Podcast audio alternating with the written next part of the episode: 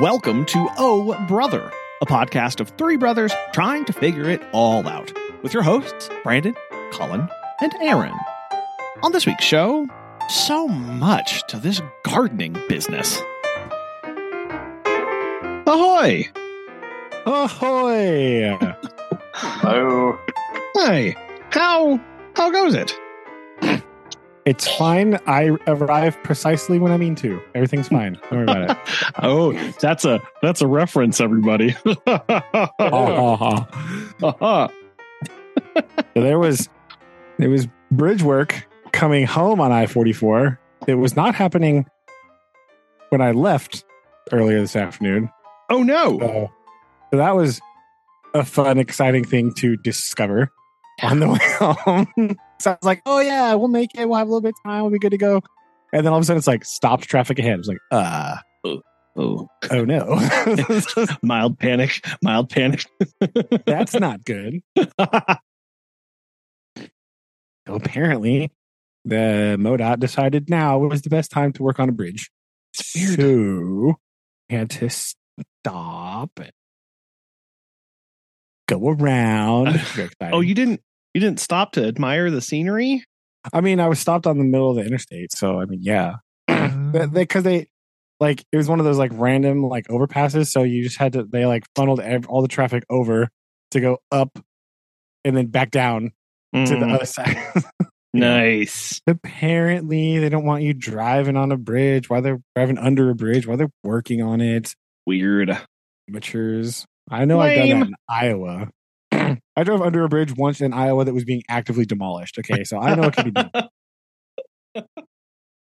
They like just closed down one lane at a time. They're like, it's fine. Okay. It was like a wrecking ball, like swinging. I was like, mm, It'll all mostly fall on this side anyway. It's yeah, okay. it- it's okay. Yeah, yeah. that's how Why falling works. why do you look panicked? It's okay. Just drive quickly. Move along. Yeah. so that was the delay. Found out the problem. So Well, you know, it could have been worse. yeah, it's true. Huh. So, there's an actual solution to the problem. So that's good. yeah. Yeah. Like that. It could have been far, far worser.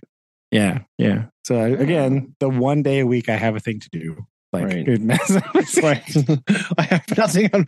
Yeah. Well, you should you should file a complaint with MoDOT and uh, just That's get it. it taken care yeah, yeah. Come on, guys.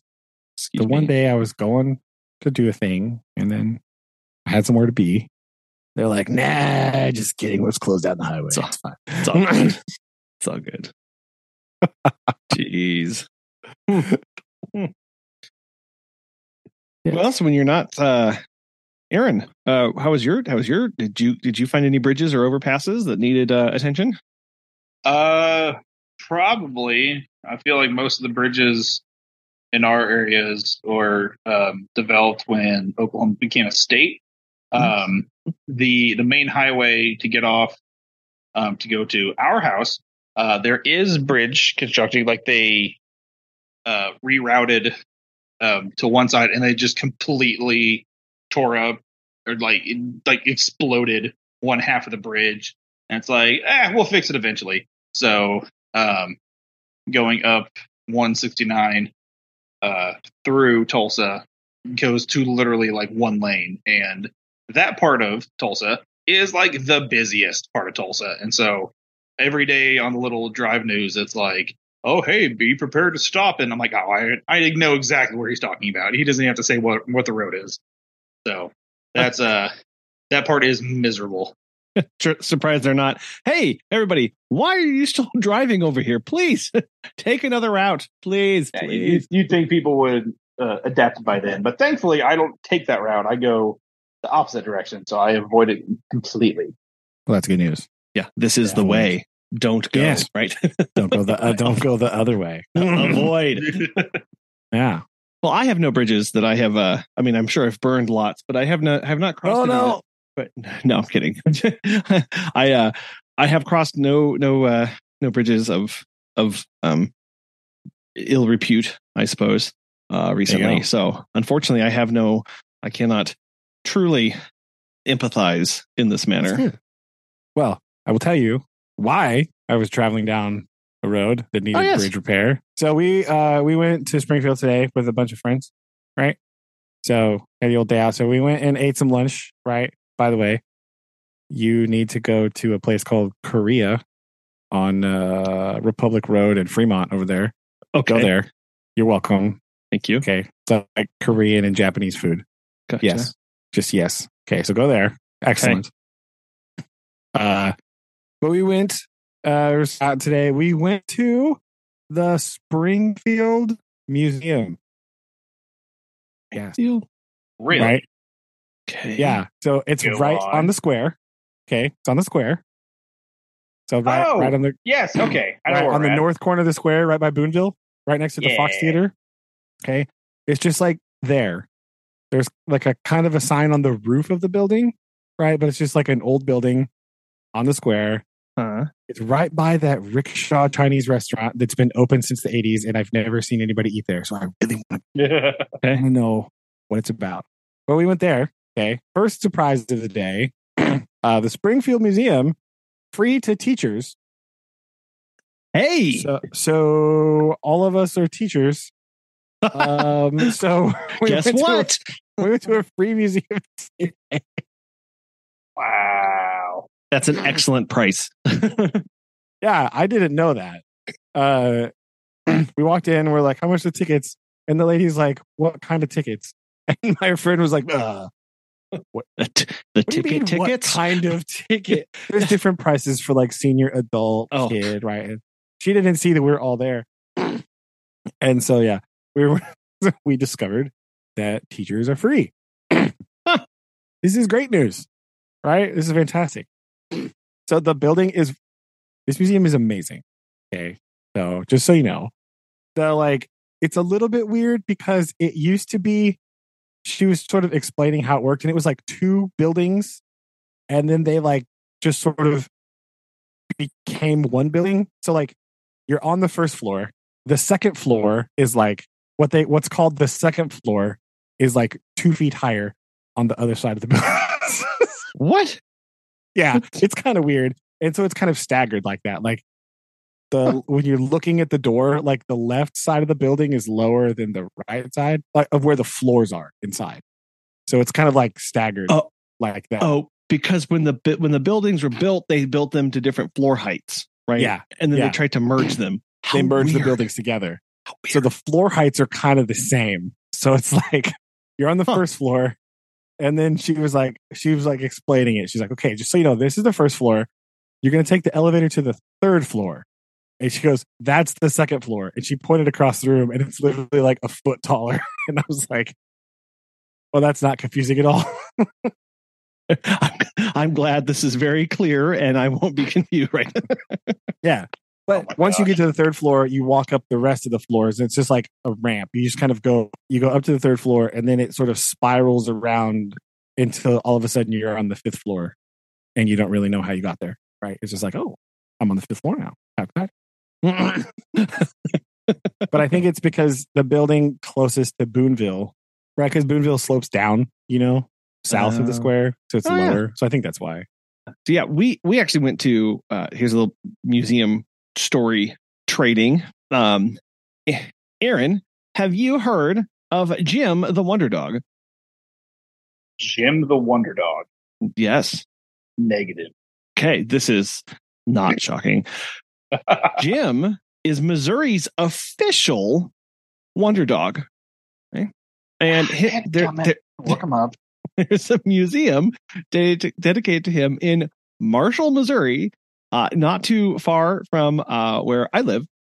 Hey. Jim was uh, a hunting dog, and um, on one uh, particular hunting trip, uh, the, his owner said something like, "Oh, I'm going to go lay down under an oak tree," and they were in the middle of the wood, and Jim walked up and lay down next to an oak tree, and the owner thought that was odd. So then he said, "Oh no, I'm going to go lay down under a maple tree," and then Jim went and found um, an maple tree and laid down next to it.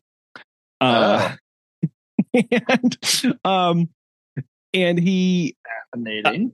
yeah, and then he just kept on doing this stuff. And one of the stories, so they uh, the owner and his wife owned a hotel in Marshall, and Jim just Uh-huh. kind of hung out there. And one of the tricks that they would do is they would gather all of the attendants there and have and just like ask Jim stuff. And it was things like, "Go find an out of state license plate," and he would go. yeah, he would go, and he would um, uh, go sit by the car that had the out of state license plate. Um, they'd say, uh, "Go find the girl in the polka dot dress," and he would go and find next the girl in polka dot dress. They would also do things like the owner would have a person in the audience write instructions on a note and then Uh-huh. hand it and then hand it to Jim and say, "Do whatever it says," and then he would go and do it. They- and there are multiple, multiple eyewitness accounts doing this. They took him, Uh-huh. they took him to MU uh, to to take to do this. Um, yeah. yeah, and all of the it was they would they would they would say you know go find a black car, go find a blue car, or um go find oh one of the ones that he would do is they would um they would ask him to go find the people from X city. So he would they'd say uh, go find the visitor from Kansas City, Uh-huh. and he would wander over in the crowd and sit by the person. Um, apparently, he chose the winner of seven consecutive Kentucky Derbies. He chose the winner of the World Series of Baseball, and he could choose the sex of unborn babies. Hold on here. All right. The governor Yeah. of Missouri signed a bill making Jim the Wonder Dog Missouri's Wonder Dog. We are pleased that Jim has finally been recognized by the state where Jim lived his life. The story of Jim has been well known throughout the state for many years, but now he is truly Missouri's Wonder Dog. Oh, there's a shop. Oh, Yeah, we went there. We talked to him. Talked to him. How did you find this? What is this? What? Uh, oh, the true story, Jim the Wonder Dog, over ten bucks. Okay. Well, uh, so at the um at the at Lillian and Noah's school, they Mhm. they talked about this and they actually read the book about him in class. Um Yeah. and then Lillian was like, "Oh, I I want to go see the museum." And we were like, "Okay, yeah, we'll go see the museum." So we went to the museum and sure enough, got it. and uh Really? yeah, there's yeah, it's it's really wild. Um, there was another one where like they um like yeah he went and performed. He went to the like I said the University of Missouri and performed in front of their the head veterinarian. Um, he had all of his tests do it. Um, and it was yeah, that was it was that. So um, it was it was very interesting to go and learn about Jim the Wonder Dog, and it's just this little little little shop, little museum that's built on the grounds of the original hotel where the where the owner and his wife lived and where Jim lived for his life. Um and it was just pretty neat to to kind of hear of all the the one-off stories involving Jim. Uh they have a little video that they play for all the visitors of interviews of people who actually saw Jim were alive at the time of Jim. Again, Jim was back in it was this was back in 1930s, nin- or you know 1940s. That was so my next question. Okay, thank you. yes, so it's is a boot uh for for a piece ago. Um, but yeah, they uh the the, the video was shot a while ago now. Um, yeah. but yeah, they had talked to some survivors. They even talked to it was kind of it was kind of neat. They talked to the girl. So that story I told you of the girl with the polka dot dress. They got Yeah. they they tracked that lady down. I don't know how. And they talked. yeah. Yeah, yeah, they interviewed her, and then they had the dress that she wore um framed up on the wall uh from whenever she got to meet Jim. So it was Oh uh gosh. yeah, it's pretty. It's all volunteer run, um, kind of, you know, and um, they've got a cool little memorial garden out Yeah, back. I'm looking. I'm I'm looking at the pictures right now. Oh, it's at the Ruff Motel. Oh, yeah, yeah, I know. so I okay. know. So the question is, how long did it take you to actually go through the entire museum? Oh, like seven minutes. It's very small. okay. Oh, okay. yeah. Um, it took us longer to walk around and read the placards in the memorial garden than it did to actually like go through the museum. So, Oh, that is adorable. Yeah, yeah, I'm looking. I'm looking at all these little pictures, and yeah, they found. Okay, so there's a picture of a older lady holding like a dress. That's the, that's the lady in the the, per, the Oh. polka dot dress or whatever. Yeah. Well, I could download JPEG. That's okay. Eh, Uh, Yeah. Jim the Wonder Dog Memorial Garden. Oh, okay. This Yeah. is not at all what I was expecting. right. And oh, for the, okay. so so uh, for commute wise, how far of, the, of a drive is that? Well, from uh from Springfield, it's about a two and a half hour drive north.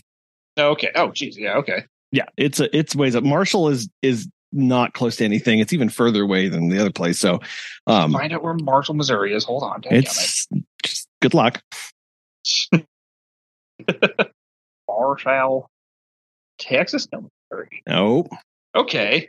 So from from your all's location, it, it- hold on, wait for it. Wait. Oh, it's like straight north. yes, it is. It is a, it's straight as the arrow north. Yeah, from oh, literally. Yeah, there's there's that road, and then boop, yeah, right there. Dadgum. Okay.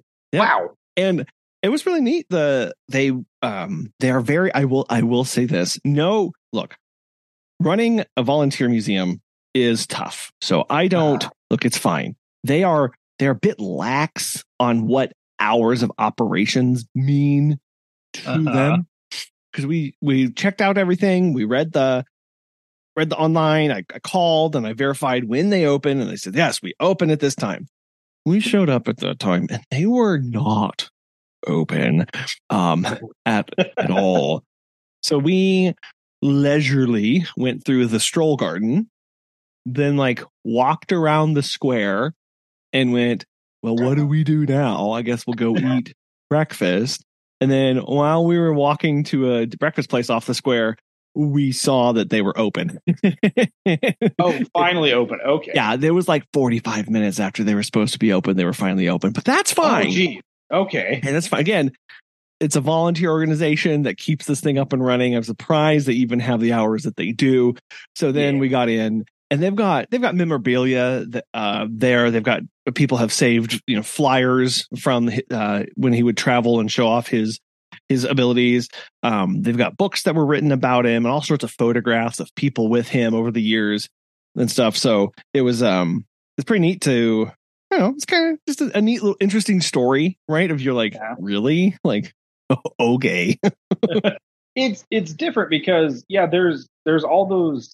I mean, there's always like something, like somewhere that you just stumble upon, and you're just like, okay, um, like the uh, oh, what was that? But like the potential uh, Little House on the Prairie, you know, Prairie House up in uh, Independence, Kansas that we went through. We were just driving and we saw Oh, yeah. like a little school building, and we're like, "What is this?" And like, "Oh, it's the oh, okay, like where the where she could have possibly lived." And like, you get out, you walk around, you're there for like ten minutes, you're like, "Okay," and you just leave. So it like there, there's there's always something hidden somewhere that you're just like, "Oh yeah, that's here." All right, time to go. well, and you're right. It's usually a very hyper local piece of Mhm. history or a hyper, like, very specific single point yes. in time, right? Yeah, it, it's not it's not anything like you know it's going to draw large, gigantic crowds. Nope. It's like, oh yeah, um, hey, do you like this? Okay, and then you just show up, and then yeah, it's like the same people that's just like that are interested in the same thing that you are, and then you just do the thing and you leave. Mhm. It's just I, there. There's no amount of like. It, yeah, it that that is bizarre. Like I'm looking at these pictures, I'm like, this exists. Like, yeah, it's cool because like at first it, I was like thinking it was gonna be like, oh, it's gonna be like you know Balto and like his story. Like, no, it just you know dog guess, which which i in hindsight is actually like really cool because it's like a dog did what now. so I'm not I'm not dissing the the fact that this dog was very wondrous. Um, it is Hmm. just Yeah. not what I Oh. was like anticipating. So, Oh, oh I, I forgot this other part about Jim as well. oh, tell me about Jim. Go Sorry, on. pri- prior prior to him and this expose, he was Mm-hmm. actually deemed okay, Outdoor Life's magazine, the hunting dog of the country. Okay, so that was That was his first award. He was deemed the best hunting dog in the United States. Oh, and then, and then really? when they, yeah, so he was this great hunting dog. And then while out uh, uh, hunting, that's whenever the owner said the thing about the tree, and then so on and so forth. Jim Wonder Dog being able to pick out all this stuff. I will say I did not realize how hot it was today um, until I actually like because I've I've been outside like all day since like eight o'clock this morning, Mm. and being in the AC like at noon, I was like, oh, it is really hot outside. so if it, if it's melting things, I could definitely like understand that. Uh, so you doing more more work on your fields? Ah, yes. So Oh, ah, sorry. it, look, being a head coach is fun. I'm having fun, but it there's so much to this this gardening business. Um, so I I've been out. So the field, my softball field, the there, there's two parts of the field. There's the infield, which is dirt, and then there's the outfield, which is all grass. Um, Uh-huh. Bermu- Bermuda grass. Th- This is the boring part. Where only like again, a few niche people will be like, "Oh yeah, that's actually really interesting." Um, where the outfield is Bermuda grass, and the uh, the, the dirt, so if- soil. Sorry for you, you know, environmental engineers out there. Um, the I'm unsubscribing. Ugh. the soil itself, um, God, it is like just clay. Like it is just hard clay. Like it gets wet and then it's just like going to um like solidify and good luck. You know, it, you're playing on concrete essentially.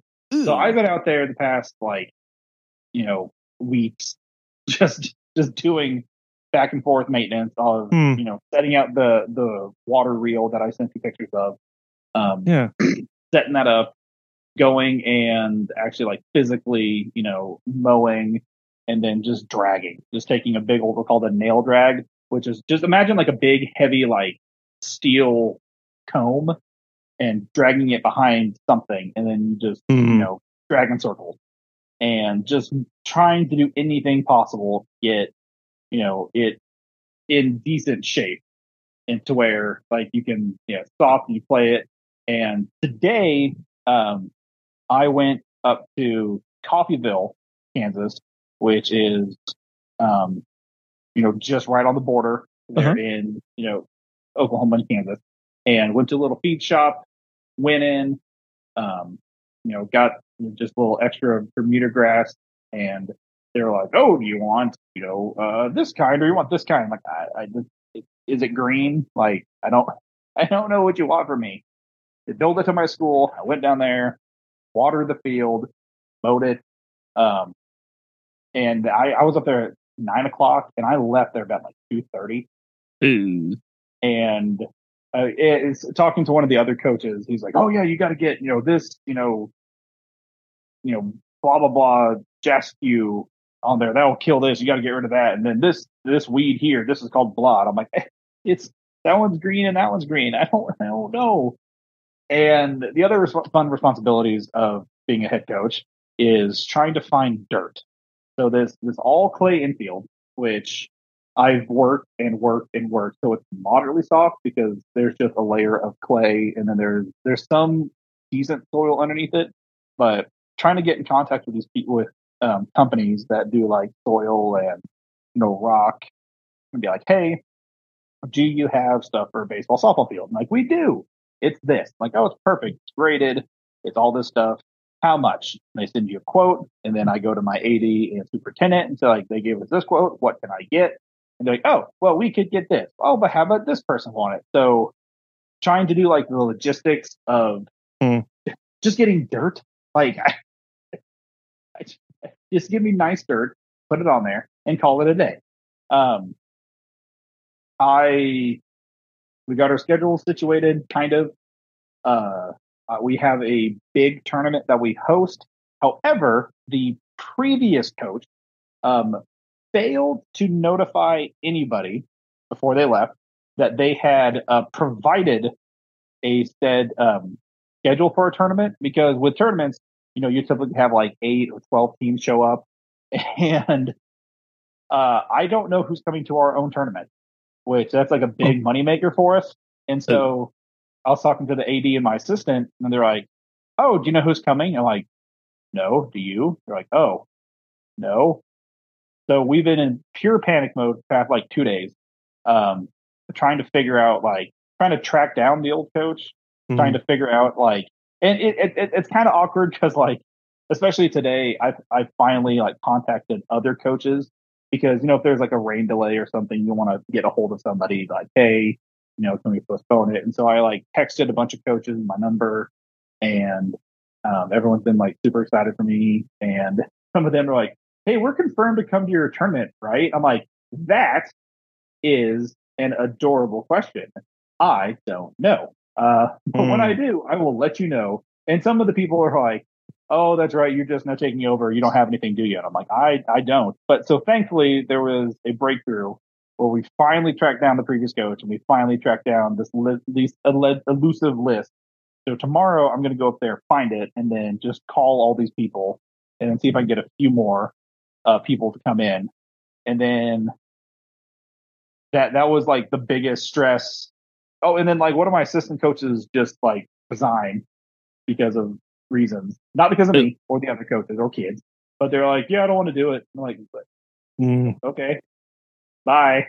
Mm. So, so there, I have, I had two coaches, so three in total, and then now it's just us two, which which is fine. We we game plan today, but trying to the, the back and forth of like contacting parents, contacting you know um, our brand rep people, and trying to order like packs and clothes and all this stuff. It's it, it's kind of exhausting. Like it's it's interesting because it is like administrative and people are asking you questions and you've been assistant for a while and you're like, oh, go talk to the coach. Oh crap, that's me. Ah, shoot. Uh, but thankfully everyone has been really like helpful and like patient because the, the the financial ladies over the front office, I'm like, hi, I'm new.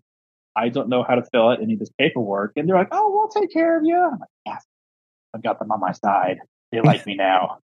They'll give me anything I want.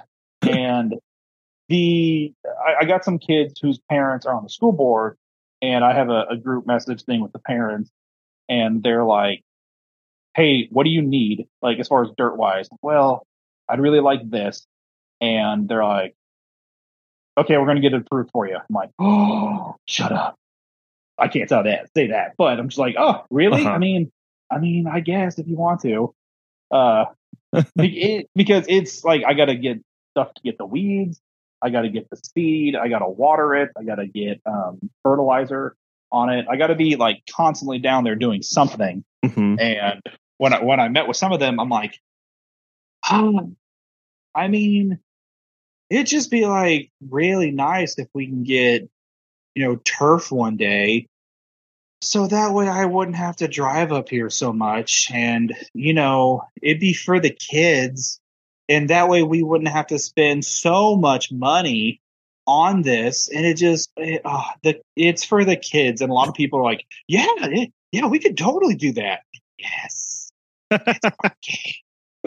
yes, because as much fun as it is to mow almost every single day, it's not Oh, that sure. much fun. And I- have more important things to do, like finding a stupid list of teams that we're playing. And so yeah. I, I definitely, i if there's anything of me winning an Oscar anytime soon, it was the past few days because I've just been, Hmm.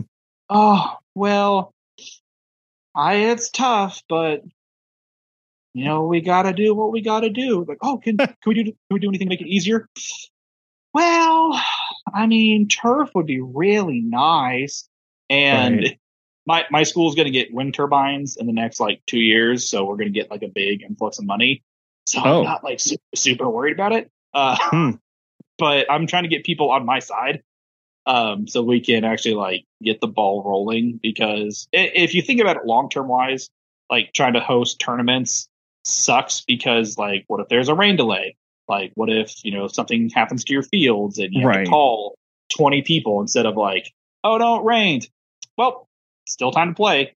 And it it's it's a big money maker for, you know, especially a lot of small schools. Sure. And we're a very small school. So I, I've got I've gotten things worked up and um you know loosened a little bit, but it's I I I had to scrub ten pounds of dirt off of me today. Uh, because I've just been just wallowing in mud. Supposed to, leave, supposed to leave that on the field. What are you doing? Taking all that valuable dirt with you. What? Hey, dude, I, that's the stuff that they don't want. That's the that's the, that's the clay. I've been I've been molding pots this entire time. Um, well, so yeah, you could you could start a pottery class. What I, When you say- when Yes. you say condition field, how do you judge if it's conditioned enough? Do you have metrics? Is do you have a tool that you measure? So it's got to it's got to run for ten minutes without getting tired, right? It's got to be able to lift fifty pounds begin in five Ex- minutes. repeatedly. Yeah, um, oh, not the pacer! No, The fitness Sorry. gram is a multi-stage aerobic capacity test Um, that progressively gets more difficult as you continue. so uh, horrible memories of gym class. Um, yeah, the or PE. So the so for my field in particularly, um, I look at how well is the gra- the outfield grass holding, um, and then I basically flood it. Like I'll I'll set the sprinkler on there, and I will just like won't move it, and so it'll be like nice puddles. Like, all right, does the grass hold pretty well? It's Bermuda, so it should. And then you know it's a little wet, you can play on it. The dirt, that's your big that's your big problem because it's you know if a big gust of wind goes that comes through, is it blowing you know you know a dust cloud off your field? So with like baseball and softball fields, you need like a good mix of like sand, soil, and uh, you know something else. Obviously, I'm really good at this um, to make it to where it's soft, but like the water is like if there's water, it's not standing, it gets absorbed. So all you got to do is drag it, and it's ready to go. Hmm. Um, you can you can condition your soil with things called like Turface or uh, field conditioner, which like helps bond a lot of like I kind of think of like an aggregate really, where like it bonds a lot of stuff, but like it makes it soft but sturdy enough to where like if the ball is hit on the ground, it's not gonna like dead it like sand. And so you can slide on it, not get hurt. Um, and you know, if it rains, it's not gonna completely set you back four days just to get your field dry. So um, the other the other big thing that I look at is uh, a lot of the parents are like, "This field hasn't looked this good in like five years." I'm like, "Thank you. I promise I'm a coach. I just look homeless because I'm covered in dirt." Um, like, what I'm hearing here is a potential crossover event with the uh, FFA soil sciences team. That's what I was It's saying. what- It's really what I'm seeing in the future. don't don't don't get me started. Oh yeah, the ultimate They- collab. Now the the there is a there used to be a surveying team here at my school where they used to go to like surveying competitions, and I was Oh, talking to the ag teacher, and I'm like, "What? You look at dirt the whole time?" He's like, "No, it's actually like really cool. Like we take like soil samples and like we like we grade it." I was like, "Oh my gosh!"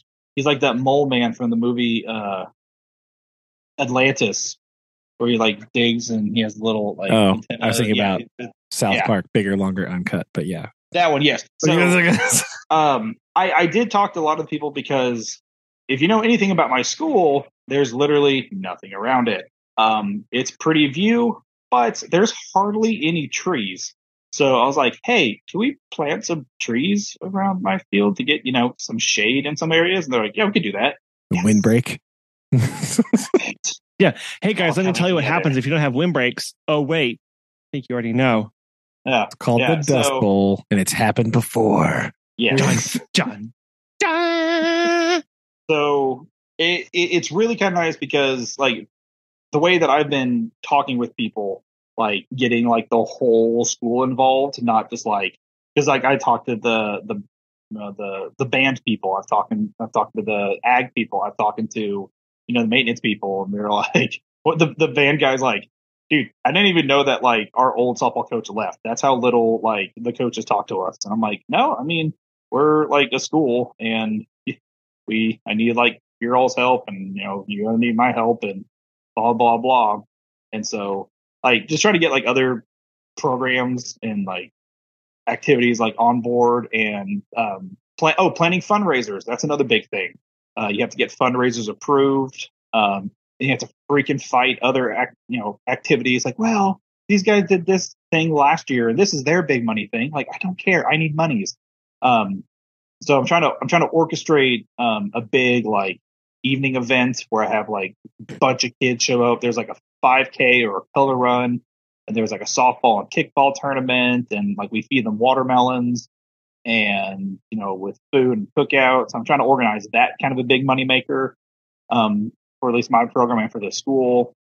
And people are like, oh, you're actually like bringing money in. Like, well, what they do last year? It's like, oh, they only raised like 200 bucks. I'm like, oh, no, like I need money for things, people. You don't understand. Umpires are expensive. So, um, trying to like coordinate it, like everything is, um, a very interesting task. That's like, it, it's, it's, there's a lot to it, but it's kind of fun because it is administrative and it's like, hey coach, what do you do about this? Oh, you got to talk. Oh, wait, I'm the head coach. Oh, that's a bad idea. Oh no. Uh, Well, you got to talk to the coach. Oh no, it's me. oh, I need an adult. Oh wait, that's me. Oh no, crap. Um, there's there's a lot of stuff like that where um it's it's it's becoming really enjoyable and seeing the excitement on a lot of people's faces in talking about um the things that we're doing and the sheer fact that people are like willing to help like hey dude i got i got this kind of machine that can help with this. Like where do you want it? I'm like oh well i want it over there. Do this. And it's having a supportive community is really like making my life way easier. Um and having like kids show up and be like hey can we help like mo I'm like of course you can small human. I would love that. Thank you. You are welcome. So that that's that's really fun is the you know because people are like oh well, they're not going to be very good and blah blah blah blah and now having people like show up and be like hey yeah we're here to help and ready to do whatever and that, that's kind of you know a moral victory and that's kind of nice and it's going to be a good good sign for what's hopefully come this season Sweet. got the ball rolling. i made that pun earlier and no one laughed so Oh, because you were done, and I was fighting my internet. Everything's fine. Oh, not not not with you guys. I I did that Oh. with some of the uh, the other people, and I was like, I mean, we're just trying to get the ball rolling, and they just looked at me, and I'm like, because of you know, like a like, like a ground, like a ground ball. Yeah, like a ground ball. No, okay. Right. So Right. I'm sorry that they don't appreciate your jokes. I'm I'm, I'm sorry for you. We they won't- they won't- appreciate They won't get my humor. I'll be an oddball out for a while, but I'm That's all right. Oddball out. Ah. that, that one was unintended. I promise. Uh, whatever. It was. So yeah, I'm sitting inside the AC. I'm enjoying not being in the sun, but I definitely am very various shades of red and burnt. Um, but it's worth it for the children. There you go. Yeah. So yeah, that's what I've been up to. It's a lot Oh, and we start practice. We start practice next week on Monday. Um, and I've been having uh, been in constant contact with the local newspaper people because they want to come out and take pictures. Aw. And uh, There you go. Yeah, because I was I was sitting there thinking like, man, one more week and chill. And uh, my principal's like, no, dude, you have practice Monday, and I'm like, man, who scheduled that? Oh crap, that was Oh, me. dude. Ah, It was shoot. me again. No, no. I am my own enemy. So that's um yeah. So we we start practice, and then our first game is crap. Um, if only I could text the coach. Oh, wait it's me. Dang it. Uh, messages. I don't really want to hear any reminders about how close school is just starting. I really Yeah, to hear that. So you just keep that to yourself, 8th please. No. is when our first game is, and we have school August 14th. Yeah. Yeah, I'm so thrilled. gross. Yeah, but yeah, so that's what I got going on. Woo. Very nice. Yeah. Just a hard gardening man. That's what he is. He's a man of the earth out there Yeah. tilling the soil. man of the soil. But, um, You out there, like I'm imagining, like those, like he's out there in his overalls.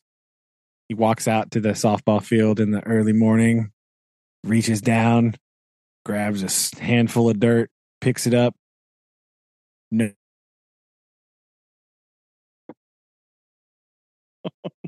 He's gone. Dang it, Brandon.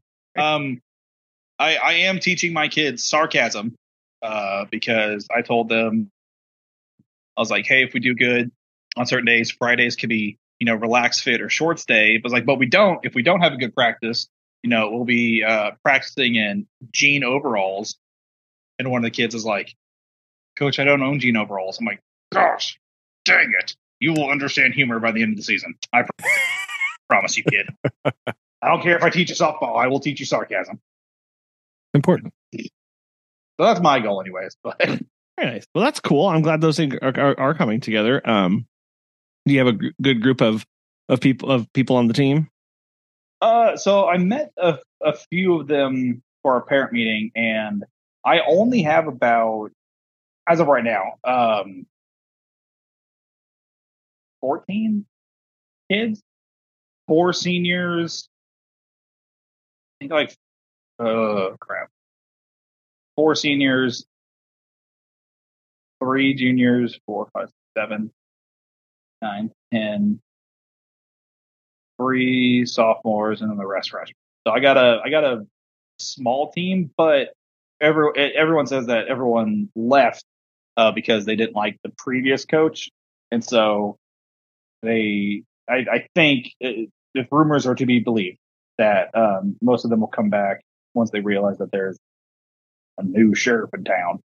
Um, so I, I might have more, but I have like 26 like junior high kids coming, so that's a little intimidating. Oof. Uh, yeah, and so as of right now, we're going to have practices separate, so we don't have like overlapping of a thousand kids running around, Hmm.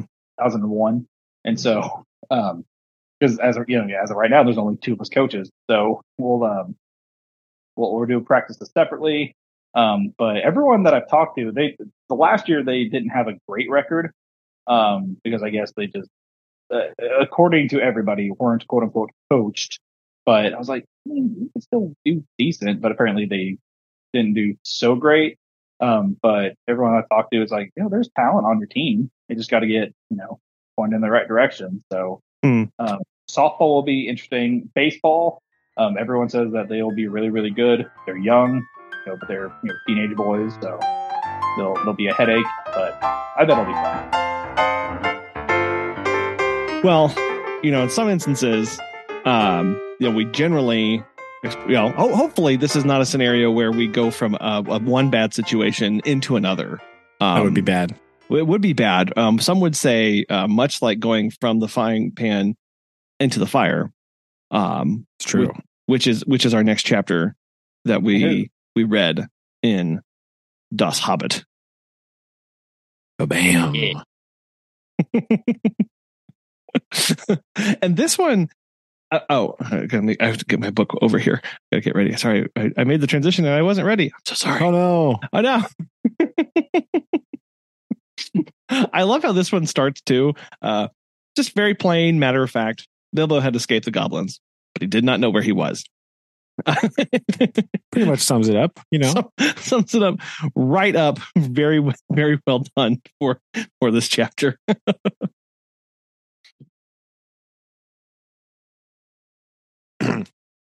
Yeah, and I also like it's just kind of weird, right? It sort of like goes, uh, and he is kind of he's not lost for too long because he hears some sounds, you know, that don't sound too goblin-y. Goblin. I love that. Yeah, it's like, they didn't sound like goblins, and I just I don't know what that sounds like. Um, but You know. I I guess I could imagine something, but It's not like goblins. just not. Yeah, exactly. Fine. Just I don't know what the problem is. It's just not like goblins. Uh, and he hears, he encroaches closer, and he decides that it would be funny if he, they're talking about how they've lost him, right? And so he thinks it's going to be hilarious uh, if he uses his little new magic toy to sneak upon them, right? And be like, ha, here I am, ta da.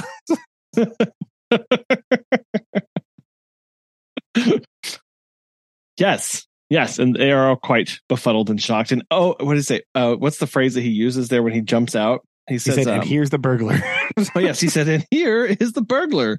and it says, uh, um, oh gosh, no, it- Balin is very miffed because he was on guard and nobody sneaks by me. How'd you do that? Blah, Yes.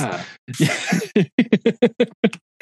and he has to go on and, and he does tell him about the or he does not tell them about the ring at this point, does he? Yeah, no, he does not. He Just- decides that it's best to be. He tells them everything else. Just leaves that part out. Just oh, they don't need to know about that right now. It's fine. It- it's okay. We don't need to. yes, and and he gets a little suspicious look from Gandalf where he goes, I wonder if he kind of thinks of uh, what I what I left out uh, of Yeah, as part of my story. yes, exactly. Trying to find this place, but I guess it's further up. So yeah, he's uh they're reunited, and it feels so good. so good. Yeah. Yes, Okay, sorry. exactly. Right. uh, and they just sort of plan, right? They kind of they're like, okay, well, now what? Mhm. Yeah. Well, then they they the, as they're as they're d- discussing and going about this, we're introduced to a, a new kind of creature in the uh in the realm uh where where they stumble upon this is where they stumble upon the wargs. yeah. So they hear them, Yeah. right? They kind of hear them coming, uh, and they're not quite sure. They hear them kind of off, you know, and then uh, then they have to, you know, they hear them getting closer, so they kind of start to worry about them. And then there's a the big long. Is this where there's a big long kind of talk about like how wargs and goblins are like, you know, in cahoots, right? It's kind of weird, but like, right? Yeah. Uh, well, it's it's an it's a it's another sign of these like deep old alliances that are that are there. Um, but yeah, they do talk about them, and, and this is where Bilbo's like, well, he he'd never you know met a wolf, but he knew the noise because he'd heard it described in tales. Right. So it's this other Yes. like Bilbo's connected to lore and stories of of times begone. And I don't it's just very interesting how how to recognize a sound based off of a description from a story, right? Yeah. Yeah. Okay. I found the part I was looking for to here. So, Oh. but he goes, Oh no, what shall we do? What shall we do? He cried, escaping goblins to be caught by wolves. And it became a proverb. Although Right. now we say, out of the frying pan into the fire, which doesn't feel connected at all. Like, The- I don't it- really. there's a little bit of yada yada yada in there. Like there's just at the end, you know. yeah. Right. Like those two. Those two phrases don't go together. What are you talking about? yes, of course. And this the and obviously, right now we all know this. Like, of Yeah. course. but you know. So if you want to be in the know, children, you just say escaping goblins to be caught by wolves. Darn, right? Like Yeah. And everyone will know everyone will know what you're talking about. They what you mean. this is not true. but whatever. And then Yeah. rather humorously, they uh, decide that they should just go up the trees, but Yeah. Bilbo is too short to go up the tree. yep, he is far too short to climb trees. A- A- Aaron, Aaron, in yours, how did do they illustrate this part of the story? Yes. So I, I was about to ask, do they refer to your all stuff in the books as either wargs or wolves, or is it kind of they use both? Uh, it's kind of both. Okay. So when you said wargs, I was like the fir- like in every panel, it's like wolves, wolves, wolves, wolves, wolves. I'm like, oh, but there's It there's no does- wargs. Yeah, it uses them. It, it starts out with wolves, and then it move once they actually show up. It Ah. starts talking about the warg, right? Yeah. So these, um, when you said Bilbo can't get up, it's literally, you know, a, a zoomed out panel, and there's the trees, and all the dwarves are literally sitting on top, and then there's Bilbo trying to jump up, so he's like trying to reach, and then uh, he'll be eaten if we don't do something. Uh, Dori, be quick and give Mister Baggins a hand. Please hurry, Mister Baggins is like on his shoulders, and he's trying to like pull him up. So it, it's it's adorably showing you know dwarves and hobbits like climbing trees. Um, the sheer amount of wolves uh, isn't like articulated, but the next panel there's like one, two, three, four, seven, eight, nine, ten. There, there's a lot. Um, yeah, it's like uh, Tolkien uses the word hundreds uh, to Yes. describe, Oh, which seems a bit much, but you know, Yeah, you know. these are uh, quote wa- wild wargs, or so the evil wolves over the edge of the wild were named. Yeah. ah, So you Yeah. know, Insinuating that there's something more, they are something more than just a typical, you know, average run of the mill wolf. Gotcha. Yes. Okay. So yeah, they that's that's showing a lot, and um, I mean, there's a lot of blues and greens, um, you know, imagery wise, but yeah, it, it's yeah, it's showing pretty well. There's not a whole lot of talking. It's um Hmm. more narration than anything, of kind of like describing what all is exactly happening, and um with everything. So yeah, it's here. Doing, Okay. doing hobbit things. That's nice. Okay. Yeah, so they get him up kind of last minute there um, as they trot into the clearing. Um, and only just in time, though. Yeah. that's true. And Yeah. and wouldn't you know it, this is the exact place where wolves just hold their meetings. of all the luck. I know. I know. I was like, ah, well, ah, about that, everybody. Right? It's a bit weird, right? But again, you spoke to the it kind of presents this wider world aspect. Like we find out because you know Gandalf speaks fluent Warg. Obviously. Right. Um, I, Being I, I did found the part where it said where it uses the term uh, "ward" and it explains like what that definition means ah, uh, in in the top panel. So I was I was sitting there reading all, all the descriptive stuff. Remember, I haven't like read this since I was like little, and so I was just like, oh, look at the pictures. So I'm I'm I've been catching up of Exactly. years of Fleck. So but uh, it it goes more into how the uh, wargs and goblins are in cahoots. Apparently, they form raiding parties Oh. together.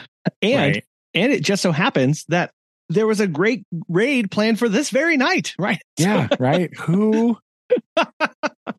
what are the odds? Right. But of course, because of the goings on with you know the slaying of the Goblin King and whatnot, uh, Mhm. raid is probably put on hold. You know, but the wargs don't know that, so they're very confused, right? But again, you get this. It's like this system, right? It's like a. It's sort of like Bilbo's look into like the, even though Bilbo doesn't find out immediately, right? But like into the goings on of the wider world, right? Like there is Yeah. like nefarious intentions here, right? We are Right. beyond, you know, it's really kind of showcases that he is very far beyond what he's used to because this is a Mhm. very odd situation, right? Sure. This is not. This is not the Shire anymore. You know, we're not in Shire, the Shire anymore, Toto, right? We're very far away in very strange lands where goblins and wolves get together and raid human settlements, right? Uh, there's a very, you know, it kind of is showing like it's getting weird out here, right? We're right. the further we go away from home, the stranger things are getting for for old Bilbo, right? Yeah. He's he's kind of having having fun or not having a hard time, I should say. Yeah, yeah.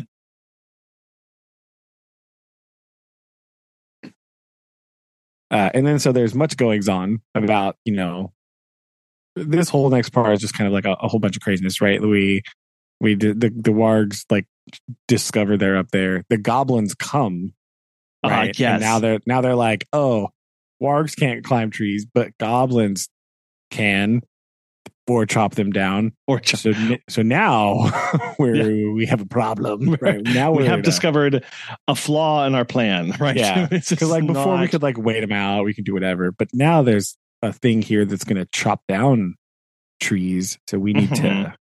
escape with the quickness, right? well, and is this where um yes, uh Gandalf um decides to have fun with them.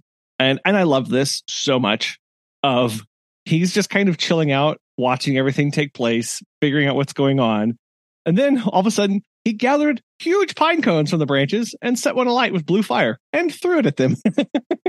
Just it means a plan, right? Like it's it's it's a way to go about things. Um, you know, maybe not the best plan, and it starts out fine, you know. yes, but they burn some wolves and stuff, and then, but once the goblins get here, uh, they they're like, "Oh, hey, cool fire! We'll just put it on the trees you're in, losers." Right. You're like, "Oh, oh no, ultimate backfire of the century, right? Like we've got oh, it's so great. It's so great. I like, oh yeah, pine trees are, are guess what pine trees are? Highly flammable. yeah, Very flammable. it's a very burnable thing." Mm, This oh was no, this was not not well thought out. no. It's fine. we'll be fine. Maybe. But they will be fine because Because uh, all this commotion attracts the attention, right? of so uh, some other people hanging out, not people per se. Hmm. Uh, the great eagles are just, you know, chilling out, right? The Lord of Eagles just happens to be hanging out, you know, doing his thing. Um, and he's basically just like, what the heck is all this racket? I'm going to go check it out, see what's going on. yeah.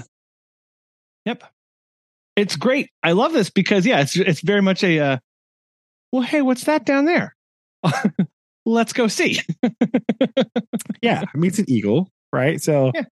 so uh, you know, not named yet, but spoilers. This is Thorondor. Okay, for all you Tolkien nerds out there, that's what this. That's who this is.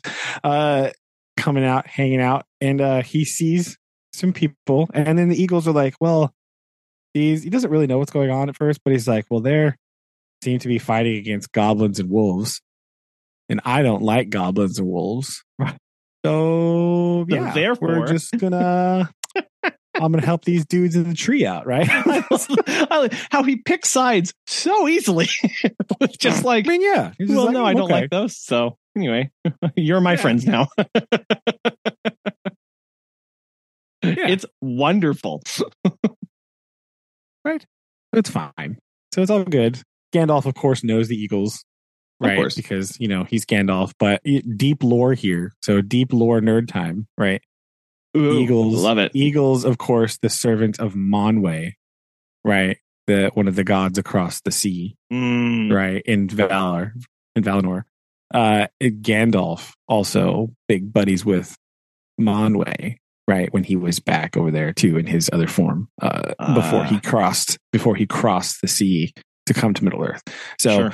There are you know just sort of like tangentially equated because they know each other from times before. And the Eagles are the servants of of the great Lord of the Wind, Manwë.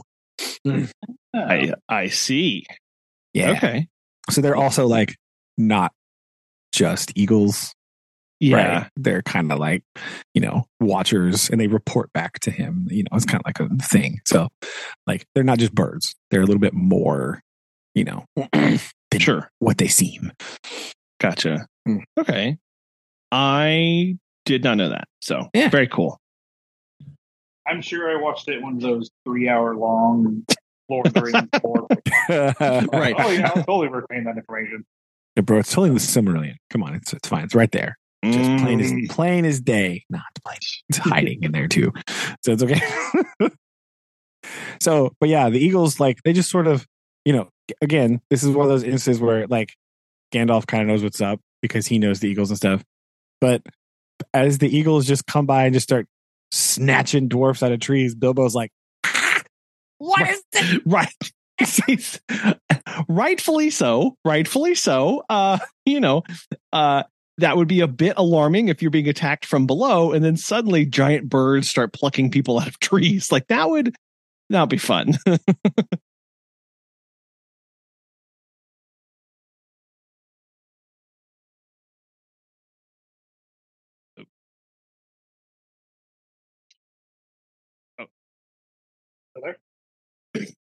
but yeah, they so they they pluck them out, and, and Bilbo does not know what's going on, like Brandon said, and they're he's quite concerned by this. But thankfully, uh, I love that he he never forgets that flight. Somebody right, he's clinging to Dori's ankle because he's ba- basically the last one to be plucked out just in time, and he doesn't think he's going to hang on. And they they take him to his uh the mountaintop lookout, uh, and it was quite cold in there. Uh, and they where they go from here. Um, oh yeah, they kind of laid laid there for a little while, but this was did they have um what did this look like in your book, Airman? So let me go back here. My my book is wi- wildly falling apart. Um, finding so I'm like frantically flipping the pages, to make sure I have everything. Um, so they rescue them, they fire. Uh, poor little Bilbo was very nearly left behind again. Yeah, clutching to his feet. Um, going through it in every image of eagles that I've shown, they've always shown very like proud, majestic looking creatures. Either in I don't know if you ever saw or played the video game uh, Lord of the Rings War of the North, the exact same like concept art here that I'm looking at. Huh. Um, so go through. The eagles brought up fuel and rabbits and small sheep. Soon Bilbo's stomach was full and he slept curled up on a hard rock more soundly than ever. And like in the next page, you know, Bilbo is waking up and the eagles are flying up again over ah, over valleys, and yeah, they just plop them on top of a rock and they say, "All right, Hmm. farewell, wherever you uh you fare till your um, irises receive you at the journey's end." And then they just start clamoring and walking through, and it's it kind of, it shows a lot of this, especially with you know the caves in the last chapter of kind of how far they do take them, but in hindsight, not really that far because there's still like so much they have to go through. Um, but it you know it, it shows you know every person has their own eagle. And they're just swooping through valleys and streams, and they finally just leave them on a rock and say, "All right, bye." Hmm. Yeah, because Gandalf even asked him. He's like, "Can you take us this far?" And they're like, "No." No, We'll take I over love that. You're like, no, that's not what we do. Like, yeah, It's not like, "Nah." what you're talking about.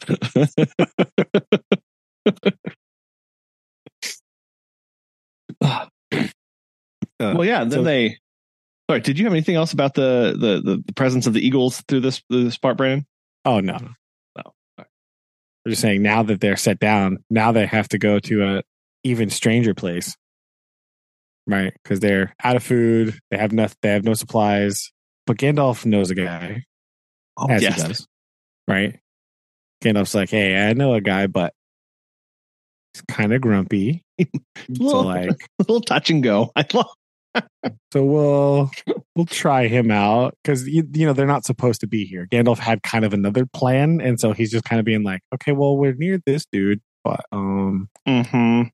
just let me follow my lead, guys. Don't worry about it. Oh, yeah. This is this is uh, this is great. Um, uh, of as far as we're gonna go meet this kind of possibly scary person, right? And it's set up. It is set up the way that there is just a little bit of tension here of the way Gandalf kind of presents this of who they're going to talk to. It, it, it makes you feel uneasy of like, oh, who, who is this person? I Like, mean, why? yeah, Gandalf's Why? not painting a great picture here, No, right? He's like it's he's not. not helping. yeah, because he goes on. Um, oh, oh, I love, I love. Sorry, before we get there, I love when he before they get to that point, they uh, Bilbo asks him why it's called the the Carrock. And and this this reminds me of you can tell it's an aspen because it's an aspen. Because Oh, yeah, it's, it's called the it Carrock because Carrock is the is his word for it, right? It's yeah, because that's what he called it. I don't know what to tell you, Bilbo. Sorry. What it's called because that's what it's called. You're like, oh, okay, okay, okay, then cool. That sounds. Who's who's this he? Right? Yeah, and he goes into this long planning, and I am sure, I am sure there are management and negotiation classes written based off of how Gandalf handles this. I just, I know there's a class Yo, out there. It's hilarious. it's like I'm gonna uh, two by two, be careful, be polite. Okay, let's go, guys. uh, sorry, what? I love it. yeah, you get Bilbo's like really slow realization about what why he did that like much later, right? Yeah. Because it's it's really funny. The like the payoff to that comes uh, much later here. But so Bilbo's really confused. He's like, "Why would you do that? I don't understand. I don't want it." Uh, but then we find find our boy. We find who Gandalf's talking about. Mm-hmm. A very giant person. Uh, Beorn is here, right? which, which Tolkien, Tolkien, come on. Beorn just means bear in Old English. Okay, look, you can't. Of, come one on, of his lazier ones. right? Wow, wow. One of his lazier things here. I feel like he works so hard to like do all this other stuff later. He's like, nah, we'll call the giant bear guy bear. yeah, nailed it. Like,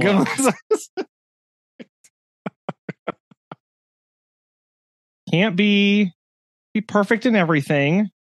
Okay, it's hard. Kids, kid story, right? It's fine. Kid story. Yes, it's okay. Yeah, just roll with it. But yes, he goes, and I love how this is set up. Just the um, how he pairs them off and the description. Oh, I I want to go see this place like so badly. Just how it's described with everything. Um, right, it's descended of um, his in, under enchantment of no one else's own, but he goes and describes all the flowers, right, and the giant bees that are swarming Yeah, yeah. everywhere. When they're still outside.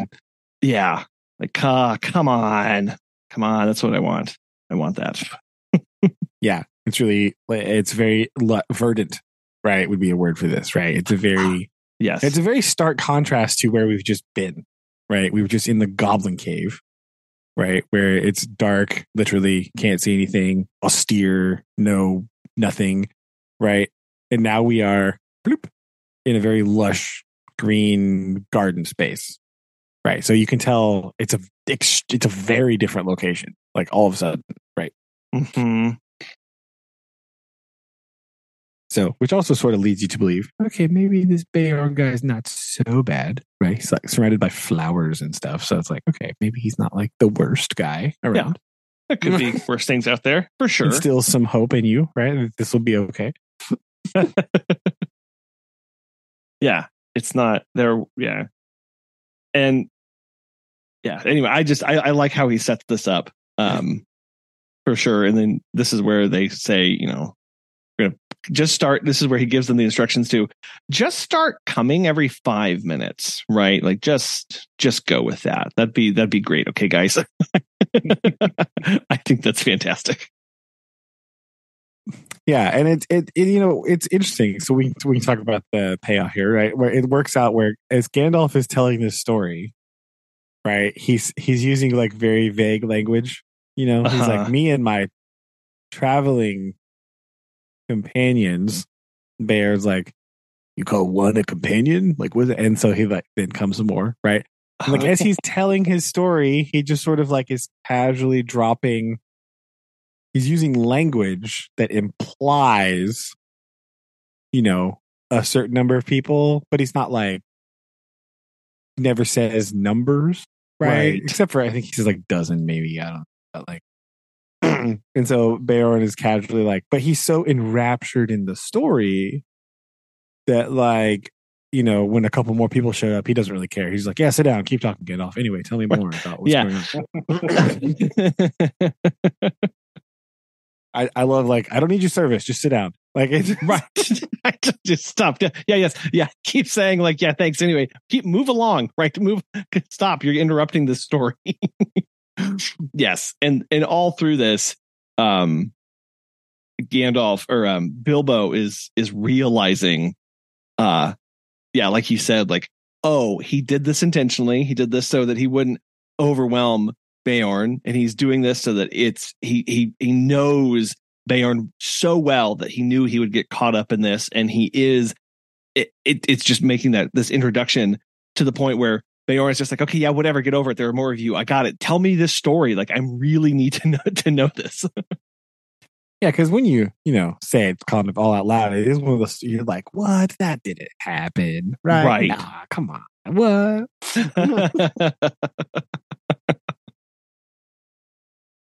Right. So they all get in there. Beorn just kind of like accepting that there's a billion people in his house, whatever. Right. right. All right. And also, the interesting part is here we can now juxtapose this against what happened to Bilbo in the first chapter because it's the Ah. same. It's the same trick. Gandalf played the Yeah. same trick on Bilbo. uh huh. Uh huh. This is true. Yeah. So now all of a sudden you're like, oh, huh. Uh, Gandalf. Uh, I see. Okay. gotcha. gotcha. see what gotcha. you did there, buddy. I see how you got Bilbo to come on this, right? I see what you did. You just brought dwarves to his house a couple at a time, It's a right? bit so it's not so big deal. right. it's a bit tricksy. He's a very tricksy Gandalf. That's what he is.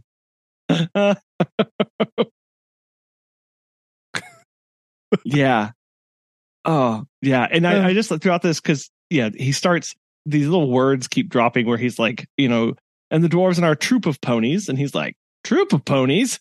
Well, you traveling circus, or do you always call a troop uh, uh, call six a troop? He's like, Yeah. oh well, like there's just like you said, like he keep like these little subtle hints where Beorn is like, what? Wait a minute. Uh, okay. and then it keeps It's like it's a strange word to use here. What do you mean? Yes. or when he says, What can a dozen do against so many? And Beorn's like, A dozen? That's the first time I've heard eight called a dozen. Yeah, yeah. You're like, like, oh right, right, right, right, right, right. oh, oh, whoopsie daisy. Ah, oh, I should say that's right.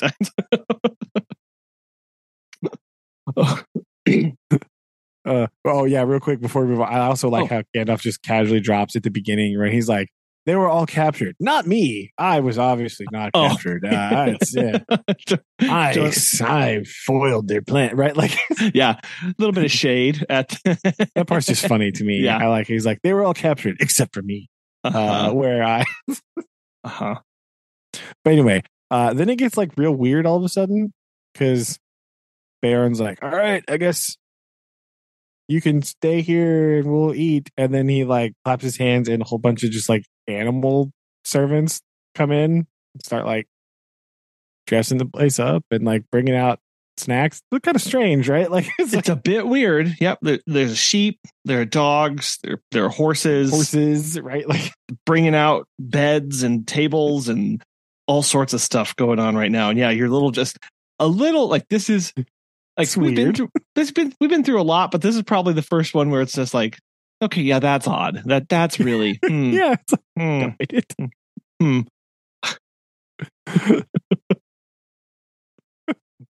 it's real, real strange, right? Like it's really weird, but you're like, okay, I guess he, Beorn has horses that do stuff for him. All right, cool, whatever. Like weird horses and dogs and sheep that like carry milk somehow, whatever. Uh, right. Yeah, and they get that all set up, and th- there's this interesting part where they're all getting ready for bed, and, and I think and this this happens quite a lot throughout the telling of the story of just like the juxtaposition of people with different priorities, uh, of of the the the dwarves stay up talking about smithcraft and gold and metals, um, and then it said Beorn did not appear to care for such things. There were no things of gold or silver in his hall, and few save the knives were made of metal at all.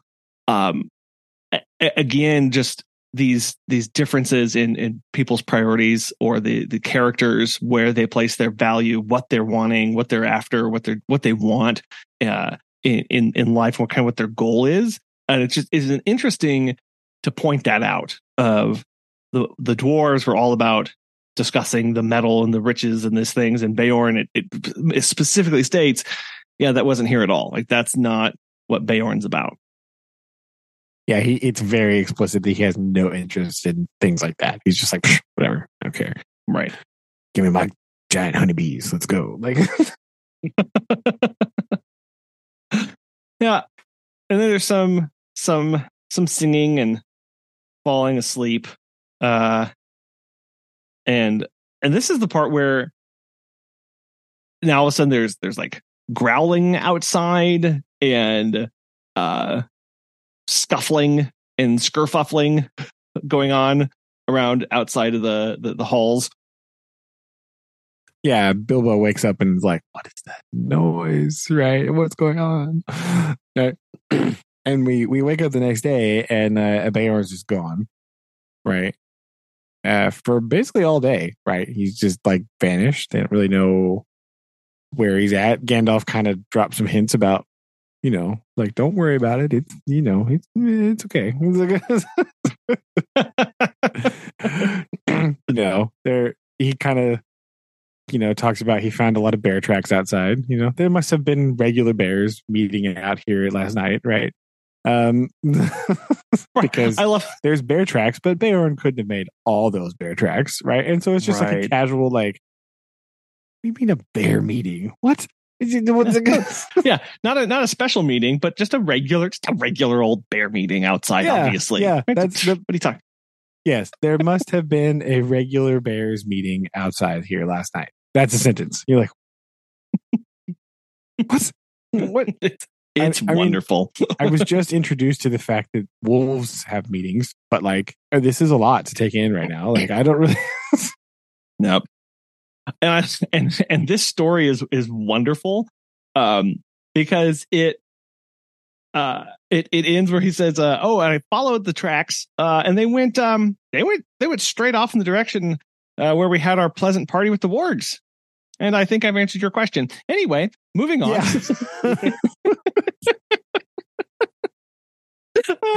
Infer what you will. Anyway, uh, yeah, that was that was wonderful. it's funny. But I like when, when so they Beorn's gone all night, right? They don't know. He comes, you know, but in the next morning, so they just have like a day of just like hanging out and eating snacks served to them by ponies, you know, whatever. Uh, As one But- does. as one does. But the next morning, they were awakened by Beorn, who said, "Ah, you're still here, uh, not eaten by wargs or goblins or wicked bears yet." I see as he like yanks Bilbo up out of bed. Right? Yeah. He was in a much different mood. yeah, and we find out that it's because he went to investigate for himself and found out that everything that Gandalf told him is they actually did that. It's actually true. And so he's like, "Oh, well, all right then." I just because he was still kind of skeptical about. like, "There's no way this story is real. There's no way they did that. I can't. I don't believe you. That's too crazy." And then he went and checked. He was like, "Oh, nope. Okay. Right, well, I guess I was wrong. Uh, you did kill the Goblin King and light a bunch of wolves on fire. Good job. All right, Yeah, and he really, and his his whole demeanor has changed. Right, he was most jolly and seemed to be in splendidly good humor. right, it's like he really, yeah, it it really uh cheered him up to figure. Yeah, I mean, out it all says, this. yeah, it says, uh, it was a good story that of yours, said Beorn, but I like it still better now that I know, now that I am sure it is true. right. yep. Now, So we we've had a respite, right? We've got a rest. It's going pretty good, and now they start thinking about what's coming next, right? And they mhm. start asking Beorn about where to go, and he's like, "Yeah, I can give you some stuff, and I'll give you some things here, but." Uh, I'm gonna do that because you better not eat anything in Mirkwood. And they're like, but uh, what? yeah, yeah. So Uh-huh. it's it's it's again this juxtaposition of like everything's fine and it's glorious. Uh the next place you're gonna go is pretty terrible, right? Like you get some like foreshadowing there of like it's not great. Here's why. And so you're you're building up some more foreboding, right? Bilbo is now all of a sudden like, oh, like even though he's in a place, right? It reminds him of his hou- house. No. Mhm. Yeah, and and Beorn is is saying these things. It's it's quite foreboding at this point because he says, uh, "In the dim shadows of that place, I don't think he will shoot anything wholesome or unwholesome." So implying that there are very bad things out there, but you're likely not going to hit them. And then, without straying the path, from the path. That you must not do for any reason. And suddenly it's like, it is this like, okay, like we're back to being serious now. These dangers are out in the world and we're going to have to leave our comfort soon to go out there. Yeah. So they're planning for that.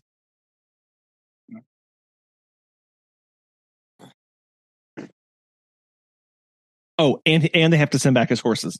Don't, That's don't forget that. Don't That's forget that. Better send back the source. Well, and you also get this like whole thing of like as they're going towards the edge of the forest, like you know, Bilbo sure he sees what could only be a giant bear just out of sight over there, right? Like just just over there, Uh-huh. watching them, guarding them, maybe making sure they send back his horses, maybe like. Uh.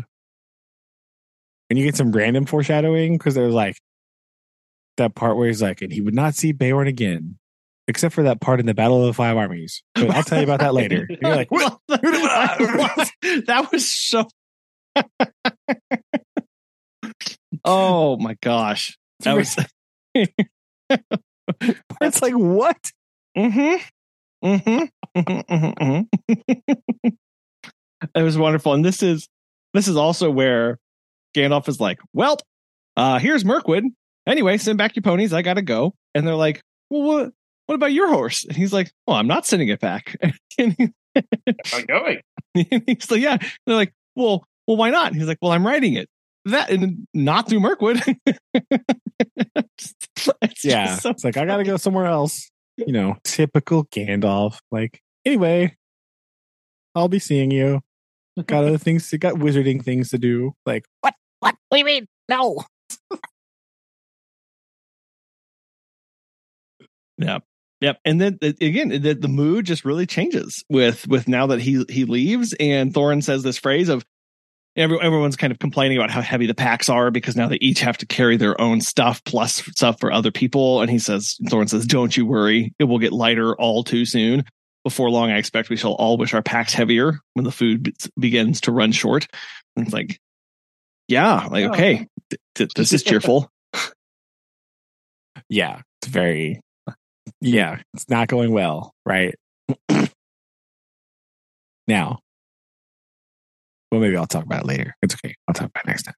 Oh, okay. Right. But there's a lore reason why that happens when Gandalf is not around. Oh, Boom, boom, okay. boom. That's what we'll talk about next time because his Okay. absence, his absence will uh, sort of bring this out. But we can talk about that. Okay. I like Oh. it. Okay. Yeah. Yeah. And now, and now, uh, they're, well, in this, for this, in the interim, he, he asks again, can we just go around this whole thing? And he is told, no, because it's far worse any of the direction that you're going to go. So might as well just walk through this place in a straight line. Best of luck. There you go, Om. Yeah. Don't drink the water. Just Don't drink the remember water. that. Yeah. Dang. So yeah, Yes. that's where we're left, right at the That's edge of Mirkwood, Yeah.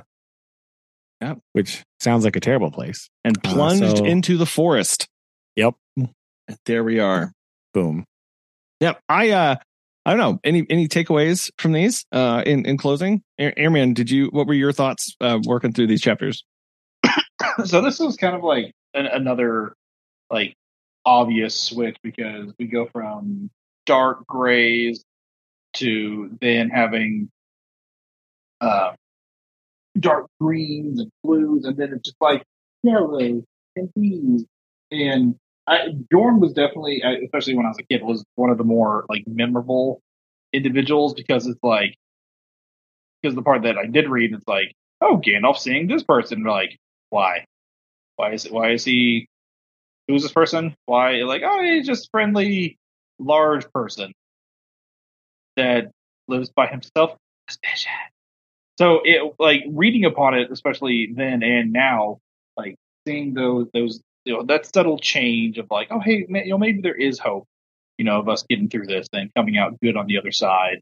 And then it's like, yep, don't um, you know, don't don't go off this path. And then just kind of that oh, back into the uh, the definite you know dark side of things and how uh, you know that there's something like it's not as it's never as just as pleasant as we want it to be. Like there's there's something else that we have to, you know, get through and you know push past, and always something like that, especially with this part in the book when it's it's not like another little change, but it's like a, a change is coming, and good, bad, who knows? It's up to you. So I always thought that that was kind of just like a neat little, you know, a neat little play and a nice little part to add because, like, yeah, it is, you know, it is fun and whimsical, and look at all these, you know, giant creatures making, you know, food and whatnot. But it's just, it, it, it's different in a good. way. So, I that was always my part on it, and it just like whimsical and like, oh, look at this magical little hut. Like, oh, it's so cute. And it's like, wait, what else is about to happen? Mm, I don't trust it. I mean, yeah, that's pretty interesting, uh, especially when you consider that Beorn is a skin changer. Blam. yeah. So you really got some good themes there going on. I like that analysis. That's good. Yeah. That's What about you, Brandon?